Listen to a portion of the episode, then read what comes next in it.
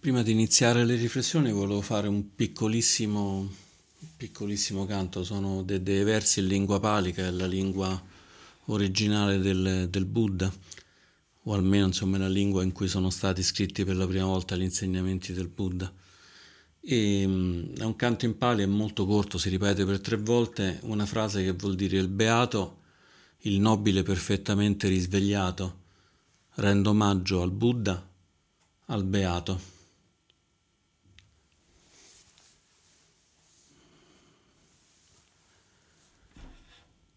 E poi dopo inizieremo le riflessioni.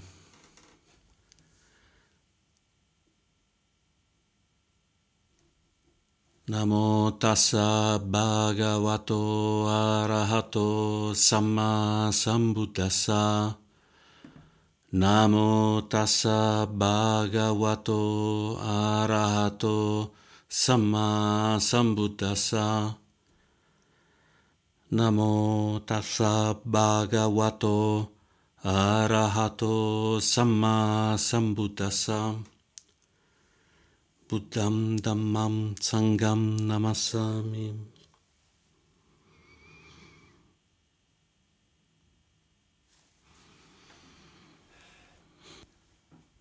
A volte ritornare con dei versi o con dei canti può essere utile per risintonizzarci meglio a dove siamo adesso, in questo momento, com'è il corpo, la mente e in particolare com'è il cuore.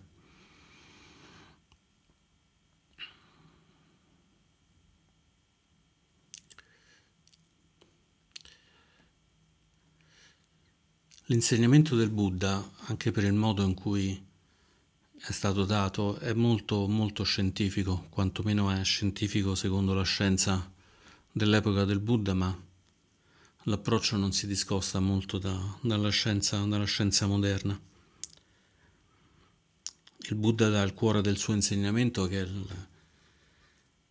i quattro nobili verità, l'ottuplice sentiero, proprio come la risposta a una medicina. Da prima la diagnosi, che esiste il dolore, l'insoddisfazione, quello che nella sua lingua si chiama pali, si chiama dukkha. Poi ci dice con la seconda nobile verità qual è la causa di questo dolore, di questa insoddisfazione, e la causa in questo caso, quindi la diagnosi, è che viene data dagli attaccamenti, dalle avversioni, dall'ignoranza. Quindi tanto più ci attacchiamo, tanto più ci sarà dolore. Poi c'è la prognosi, che è la terza nobile verità, in cui ci dice che è possibile rimuovere il dolore rimuovendo gli attaccamenti e l'avversione e l'ignoranza. E poi con la quarta nobile verità finalmente ci somministra la medicina, che è il nobile ottuplice sentiero, composto da tutti gli elementi sfaccettati che servono a guidare una vita lungo gli assi di sila, samadhi e pagna, di moralità, di calma contemplativa e di conoscenza non teorica, ma conoscenza interna del cuore. Di questi otto elementi dell'ottuplice sentiero, che è il modo in cui il Buddha ci indica la zattera per andare al di là, per raggiungere finalmente uno stato in cui non ci sia più dolore, non ci sia più insoddisfazione, in cui stiamo finalmente calmi e sereni in modo permanente, non più per pochi istanti. Si inizia da un punto particolarmente forte, soltanto che sta all'inizio e spesso viene un po' dimenticato, che è la cosiddetta retta visione. L'ottuplice sentiero è fatto tutto quanto da rette qualche cosa, retta o giusta, quindi c'è la retta visione, la retta intenzione, e sono tutti quanti elementi che rimandano alla saggezza. Poi ci sono la retta azione, la retta parola, il retto sostentamento, il modo in cui ci manteniamo nella vita.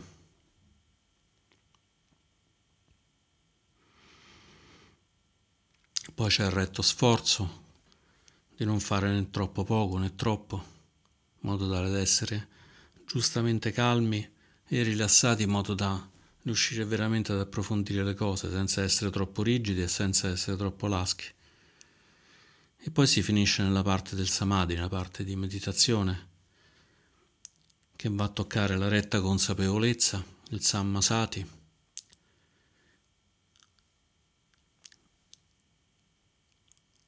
e la retta concentrazione meditativa, il retto samadhi. Uno degli errori che possiamo fare è pensare che ci sia una progressione, per cui il Samma Samadhi sia in assoluto la cosa più importante, la calma meditativa. Ma in realtà il Buddha, quando ha insegnato il nobile ottuplice sentiero, l'ha insegnato tutti insieme. Si chiama così proprio ottuplice sentiero, e spesso viene simbolizzato da una ruota con otto raggi. E proprio come una ruota non c'è un punto di inizio, un punto di fine, non c'è nemmeno nell'ottuplice sentiero. Però ci sono un paio di elementi che sono assolutamente vitali a tutti gli altri. Il primo è proprio il primo dei passi, è la retta visione. E l'altra è la consapevolezza. Consapevolezza che vuol dire essere vivi, essere stabili, renderci conto di quello che sta succedendo, renderci conto di cosa sta succedendo, se c'è qualcosa a cui sta succedendo,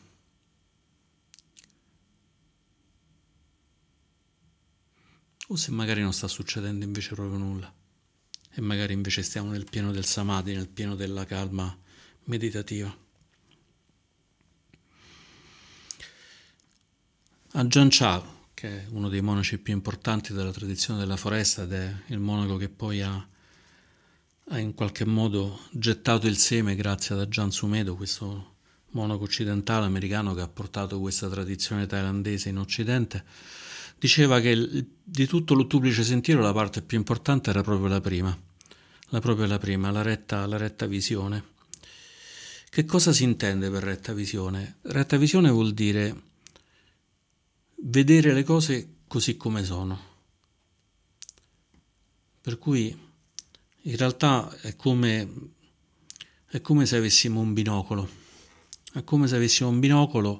che normalmente non sta messo a fuoco, quindi quando guardiamo le cose le vediamo non proprio esattamente come sono, ci sembra di vederle veramente bene, ma non è proprio così, è tutto un pochino fuori fuoco, quello che è vicino ci sembra lontano, quello che ci sembra lontano in realtà è vicino. La retta visione è come mettere a fuoco questo binocolo, per cui giriamo la rotellina che mette a fuoco e a un certo punto, paf, vediamo le cose lucide, chiare, riusciamo a riconoscere quando è vicino e quando è lontano. In genere quando succede questa cosa c'è sempre un momento interno in cui facciamo «Ah, hai capito, io che pensavo che fosse così invece no».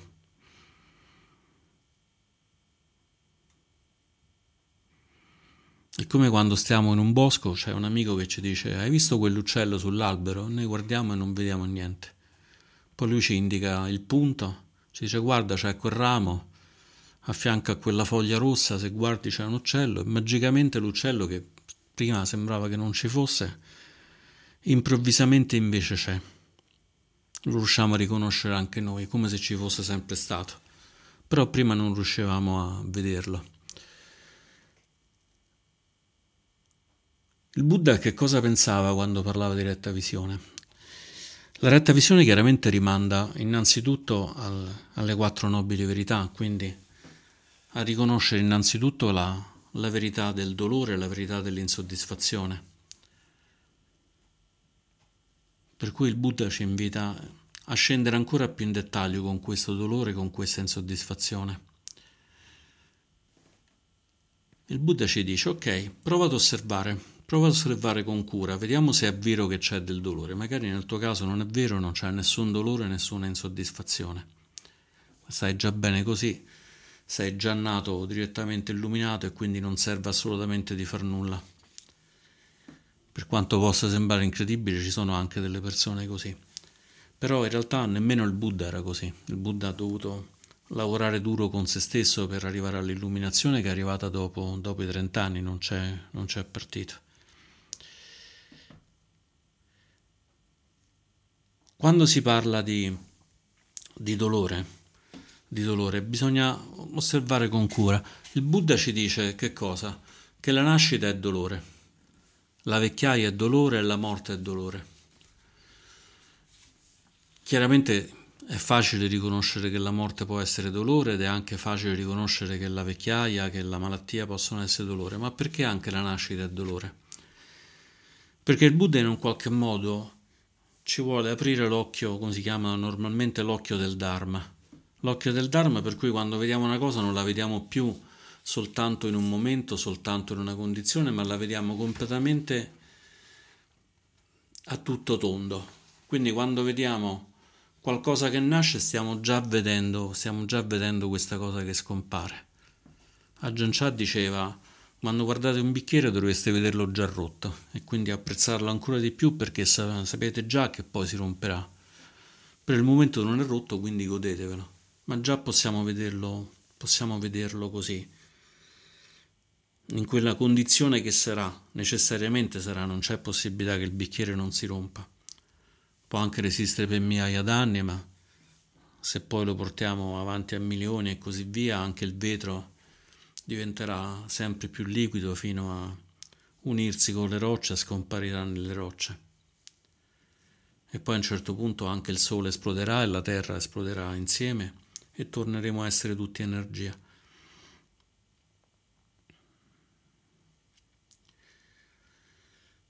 Poi il Buddha ci dice in particolare che il dolore è quando siamo associati a ciò che non vogliamo, quindi quando ci dobbiamo tenere qualcosa che non vogliamo. Abbiamo un dolore, non lo vogliamo, e il fatto che non lo vogliamo ci arreca dolore. Abbiamo un problema, ci mancano i soldi, questa è una cosa che non vogliamo e anche questo ci porta dolore.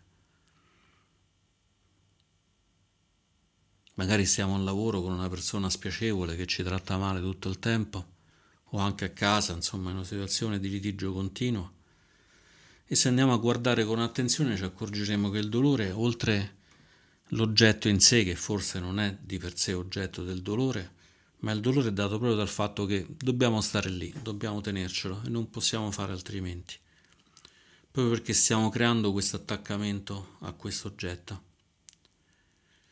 E poi il Buddha ci insegna che è dolore invece quando non abbiamo ciò che vogliamo. Vogliamo avere una promozione al lavoro, vogliamo essere illuminati, anche questa può essere una grande fonte di insoddisfazione. Vogliamo fare una meditazione tutta tranquilla e placida, invece siamo nervosi, ci arrabbiamo mentre stiamo semplicemente seduti. Magari passa un nostro familiare, nostra moglie, nostro marito, e ci dice una parola e ci arrabbiamo, perché non vogliamo in quel momento che ci sia quella condizione. E quindi l'associazione con ciò che non vogliamo, la separazione da ciò che vogliamo, non ottenere ciò che vogliamo, sono tutti quanti elementi che portano dolore. Con la retta visione quindi noi dovremmo imparare a essere uno strumento, una specie di misuratore del dolore, di misuratore dell'insoddisfazione. A un certo punto dovremmo guardare le cose e dire: questa cosa mi porta insoddisfazione, voglio ottenere questa cosa, il fatto che lo voglio mi porta insoddisfazione, non voglio avere questa cosa, osservo e mi rendo conto se mi sta portando insoddisfazione. In ognuno di questi casi possiamo semplicemente osservare senza criticarci, senza doverci flagellare perché vogliamo qualcosa, vogliamo una bella automobile, non dobbiamo flagellarci perché vogliamo una bella automobile o perché ci piace. Passa una Ferrari, una bellissima automobile. Non dobbiamo pensare, non devo pensare che l'automobile la voglio. Ma proviamo semplicemente a osservare. Il fatto che io voglio questa automobile mi porta insoddisfazione, mi porta dolore, mi porta irrequietezza. Se è così, magari possiamo dirci, va bene, c'è questa bella automobile, se la vedo la trovo molto bella, però forse tutto sommato non mi fa bene desiderarla. Così come magari ho un dolore, ho vicino una persona che non mi fa bene, anziché dire assolutamente non voglio più questa cosa, non voglio più questa persona, questo essere, possiamo riconoscere che già semplicemente questo volere ci porta insoddisfazione. Quindi possiamo, con l'aiuto del respiro, con l'aiuto del cuore, riconoscere questa cosa e piano piano cominciare a staccarci da questa voglia di non volere. Possiamo riconoscere che la voglia di volere e la voglia di non volere possono esserci di danneggiamento anziché d'aiuto. O magari invece no, perché ci sono anche delle nobili aspirazioni. Se la mia aspirazione è di aiutare le altre persone e lo sto facendo con cuore puro, non perché voglio ottenerne benefici, non perché voglio sentirmi una persona buona, non voglio sentirmi nemmeno un grande meditante, un grande praticante, ma semplicemente mi ha di farlo, allora in questo caso l'aspirazione non ci sta portando dolore, non ci sta portando insoddisfazione, e quindi è una nobile aspirazione e possiamo tenerla così. Chandapalo, che è il venerabile abbate del monastero, Chandapalo, la parola significa, Chanda è l'aspirazione e Palo vuol dire difensore, quindi il nome vuol dire difensore dell'aspirazione. Quindi è un nome particolarmente buono perché dice quando ci sono cose che non ci portano dolore, non ci portano insoddisfazione, ma invece ci avvicinano alla libertà, alla calma, alla serenità, allora dobbiamo proteggere queste aspirazioni, osservando però sempre con cura se queste aspirazioni non si stanno trasformando in voler essere qualche cosa, in voler rinascere come una nuova persona che è più buona, una nuova persona che è più aderente ai limiti del perfetto praticante, del perfetto buddista, della perfetta persona, del perfetto marito, della perfetta moglie. Perché in quel caso avremmo comprato tutta una serie di accessori che probabilmente costano un sacco, perché ognuno di questi accessori poi chiede qualcosa in cambio perché li stiamo pagando, non li stiamo vivendo, e poi ci porteranno dietro del dolore. Quindi grazie alla consapevolezza, alla sammasati, alla retta consapevolezza, dobbiamo stare sempre attenti a osservare, in modo però gentile, non è che dobbiamo fare fatica nel fare questa cosa. Quindi la retta visione ci dice, fondamentalmente il Buddha è: impara a diventare strumento di misurazione, e una volta che hai imparato a essere strumento di misurazione, usa il tuo respiro, usa il tuo cuore per cercare piano piano di smontare queste cose che hai trovato che non vanno bene, a crederci di meno. La mente talvolta se ne va per conto suo, va dietro i condizionamenti. Allora osservare che queste cose non ci fanno bene, non ci portano benefici, già quella è una forma di rinuncia, è una forma di cominciare ad allontanarci da queste cose non positive. E quindi lo strumento si è già trasformato in un'azione dettata non più dalla mente ma dettata dal cuore. E il Buddha poi ci dice: osserva con attenzione se le cose sono permanenti o invece cambiano continuamente, se sono transienti, sono cose che poi a un certo punto cambiano o addirittura finiscono. E per fare questo il Buddha ci insegna a osservare le cose secondo i 5 khanda, i 5 aggregati che nell'insegnamento del Buddha compongono un po' tutte le cose, e sono, tranne il primo, sono tutti fenomeni diciamo mentali, perché il primo è il corpo, la forma. Il Buddha ci dice: la forma è permanente, oppure cambia in continuazione. Il nostro corpo è permanente o cambia? E già semplicemente osservando che ogni giorno ci si allungano i capelli, se andiamo a ricordarci come eravamo un anno fa, 2 anni fa, 10 anni fa, riconosciamo che non eravamo simili ad adesso, e sappiamo già che se ancora saremo su questa terra fra 10-20 anni saremo ancora diversi. Capiamo che il corpo non può avere questa condizione di permanenza. E oltre il corpo, la forma, il Buddha ci dice: ok, osserviamo adesso la parte mentale. Quando entri in contatto con un corpo, con un oggetto, anche un oggetto mentale, c'è una sensazione per cui riconosci velocemente se c'è uno stato di piacevolezza o di non piacevolezza,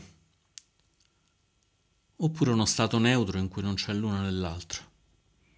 Queste sensazioni sono permanenti. E qui sappiamo bene che se anche mangiamo una cosa buona, dopo pochi secondi questo sapore sparisce.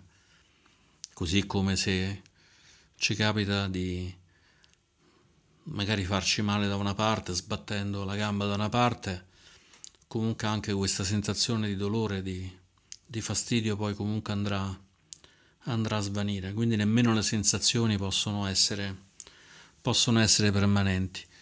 E così continuando poi con le percezioni, il fatto di riconoscere gli oggetti. Riconosco che c'è una Ferrari, riconosco che c'è una candela accesa, c'è un cuscino, riconosco che ci sono 2 mani. In questo momento lo riconosco, ma se poi la Ferrari va via non la vedo più, se le mani le porto dietro la schiena non le vedo più.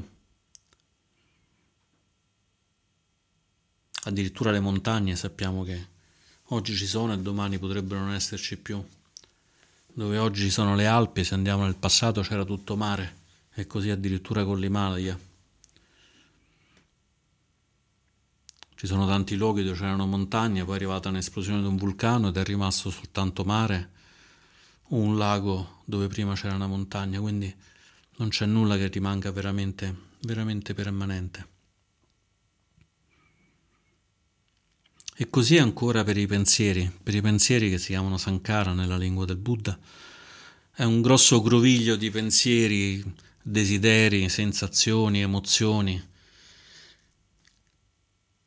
che però anche queste, se le eseguiamo, ci rendiamo conto che sono assolutamente impermanenti, cambiano continuamente, tant'è che in meditazione possiamo osservarle e vediamo come velocemente se ne vanno via.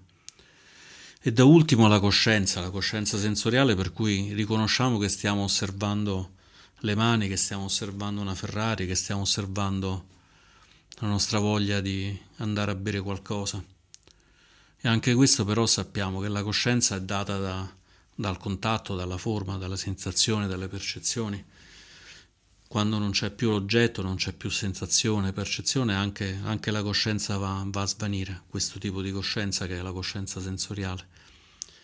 E il Buddha quindi ci dice: ok, impara a essere di nuovo uno strumento, lo strumento che riconosce che tutto quanto questo è aniccia, tutto quanto questo è impermanente, tutto quanto questo non è sicuro.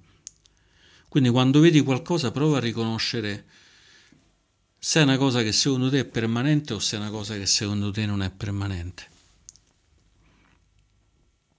E anche qui, quando riconosciamo che non è permanente, possiamo utilizzare il respiro e il cuore per dire: ok, c'è questa cosa che magari in questo momento mi sta muovendo particolarmente, la voglio particolarmente, mi sta spaventando particolarmente, però tanto so che cambierà, e quindi come tutto ciò che cambierà non è una cosa su cui mi posso basare, così come mi posso basare sul mio cuore, non mi posso nemmeno basare sulla mente. E magari pian piano invece possiamo prendere contatto con il nostro cuore, che quando si trova in una situazione di calma invece ci racconta un'altra cosa. Ma questa anche difficile da dire, dobbiamo semplicemente toccarla nella meditazione e poi toccarla in ogni momento della nostra vita.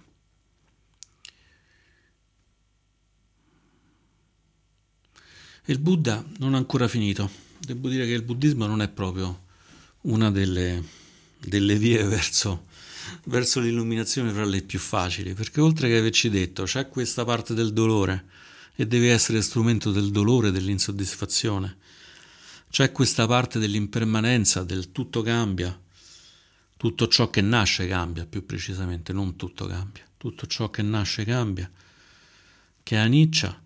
Il Buddha ci dice anche, andiamo a osservare se c'è un sé permanente, se c'è un'anima che stabile rimane continuamente inalterata. Qua non si parla del sé mondano, del fatto che noi possiamo dire che io mi chiamo Stefano, mi chiamo Sirimedo, mi chiamo a Roma, mi chiamerebbero Ao Biondo, vieni qua, e così via, che sono tutte quante rappresentazioni per cui nel momento in cui succede c'è, diciamo, un nome a un agglomerato, ma si parla proprio di qualcosa che rimane. Muore il corpo, muore la mente, rimane qualche cosa. E il Buddha ci insegna a guardare anche in questa volta i 5 khanda, andare a vedere se c'è questo sé permanente nel corpo, se c'è questo sé permanente nelle sensazioni, nelle percezioni, nei pensieri, nelle emozioni, o se c'è un sé permanente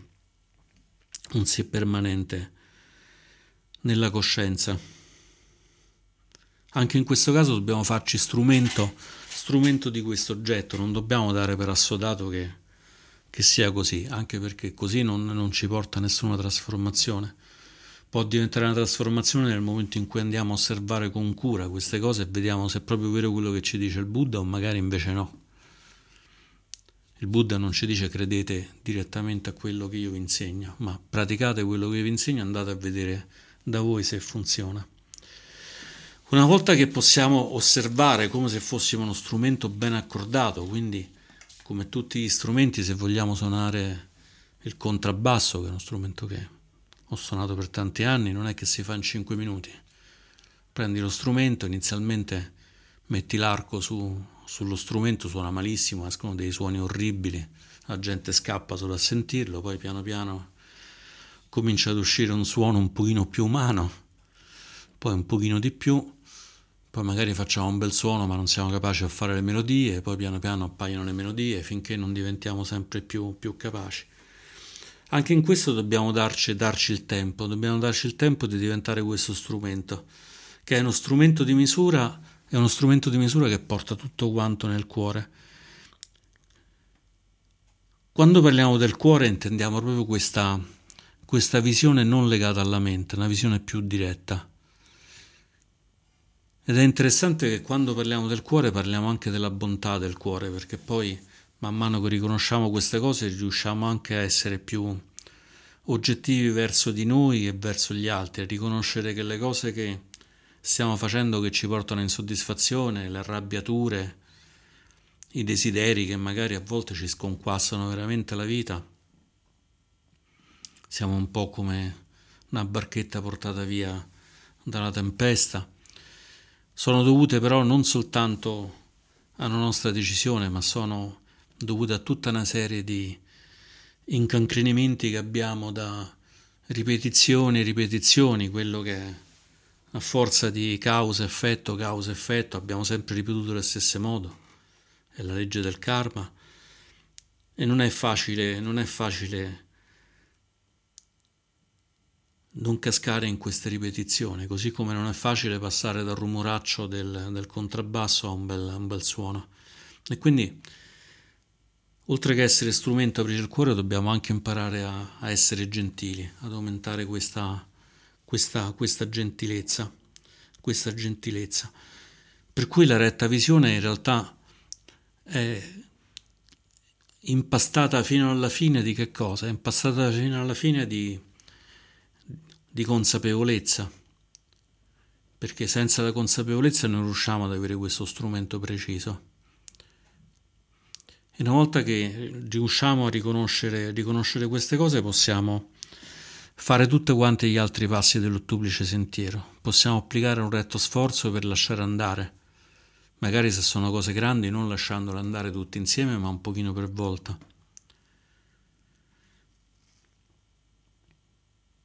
Possiamo renderci conto che fare un buon lavoro, un buon modo di sostentarci è comunque importante per mantenere questa consapevolezza, per non finire sotto il calderone di tutti quanti questi attaccamenti. In questo modo però piano piano stiamo sviluppando nel cuore che cosa? Questi stati di estasi, si potrebbe dire, che però non è un'estasi, come dire, drammatica, ma un'estasi piena di pace in cui troviamo gioia, diletto, calma, serenità e troviamo anche tanta chiarezza. Quindi sviluppare questa retta visione, osservare tutte le cose secondo l'occhio dei tre cosiddetti segni, dei tre segni che sono quello del dolore e l'insoddisfazione, quello dell'aniccia, della trasformazione continua di tutto ciò che nasce e della non esistenza di un sé separato dal resto, ma parte invece dell'universo come continuamente cambiando fino ad andare a toccare nel cuore che c'è una base che non è né corpo né mente né persona né nient'altro, ma è comune a tutti, che è una consapevolezza più ampia.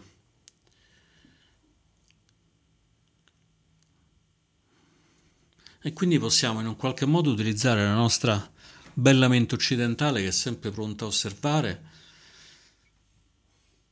per fare questa cosa, osservare sempre se quando arriva una cosa, un pensiero, è una cosa che ci porta verso l'irrequietezza, verso la depressione, verso non sentirci vivi, sentirci depressi, sentirci magari più inutili, come se non sapessimo dove andare. O se invece è una cosa che al contrario ci porta felicità, ci porta maggiore calma, maggiore stabilità. Sentiamo che con quest'altra cosa, con quest'altro pensiero, con quest'altra pratica possiamo piano piano sentirci più liberi. Allora, riuscendo a riconoscere se l'una e l'altra, possiamo usare al meglio la nostra capacità di discernimento, questa nostra bella saggezza che nasce dal cuore. E proprio riposando nel cuore possiamo lasciare andare. Possiamo anche fare un piccolo esercizio, quando sentiamo che qualcosa non ci piace o ci piace troppo e così via, possiamo fermarci un attimo, mettere magari una mano sul cuore e dire: vale la pena di seguire questa cosa o di allontanarmi velocemente da questa cosa, oppure posso semplicemente continuare a non farmi trascinare, non farmi abbindolare da tutte quante queste illusioni. Possiamo prendere un respiro, 2, fino a stare un pochino più calmi, e poi ci possiamo chiedere nel cuore se ci porta beneficio o no. E poi, se vediamo che ci porta beneficio, continuiamo, e se non ci porta beneficio invece lasciamo andare. E con questo concludo le mie riflessioni di oggi. Grazie.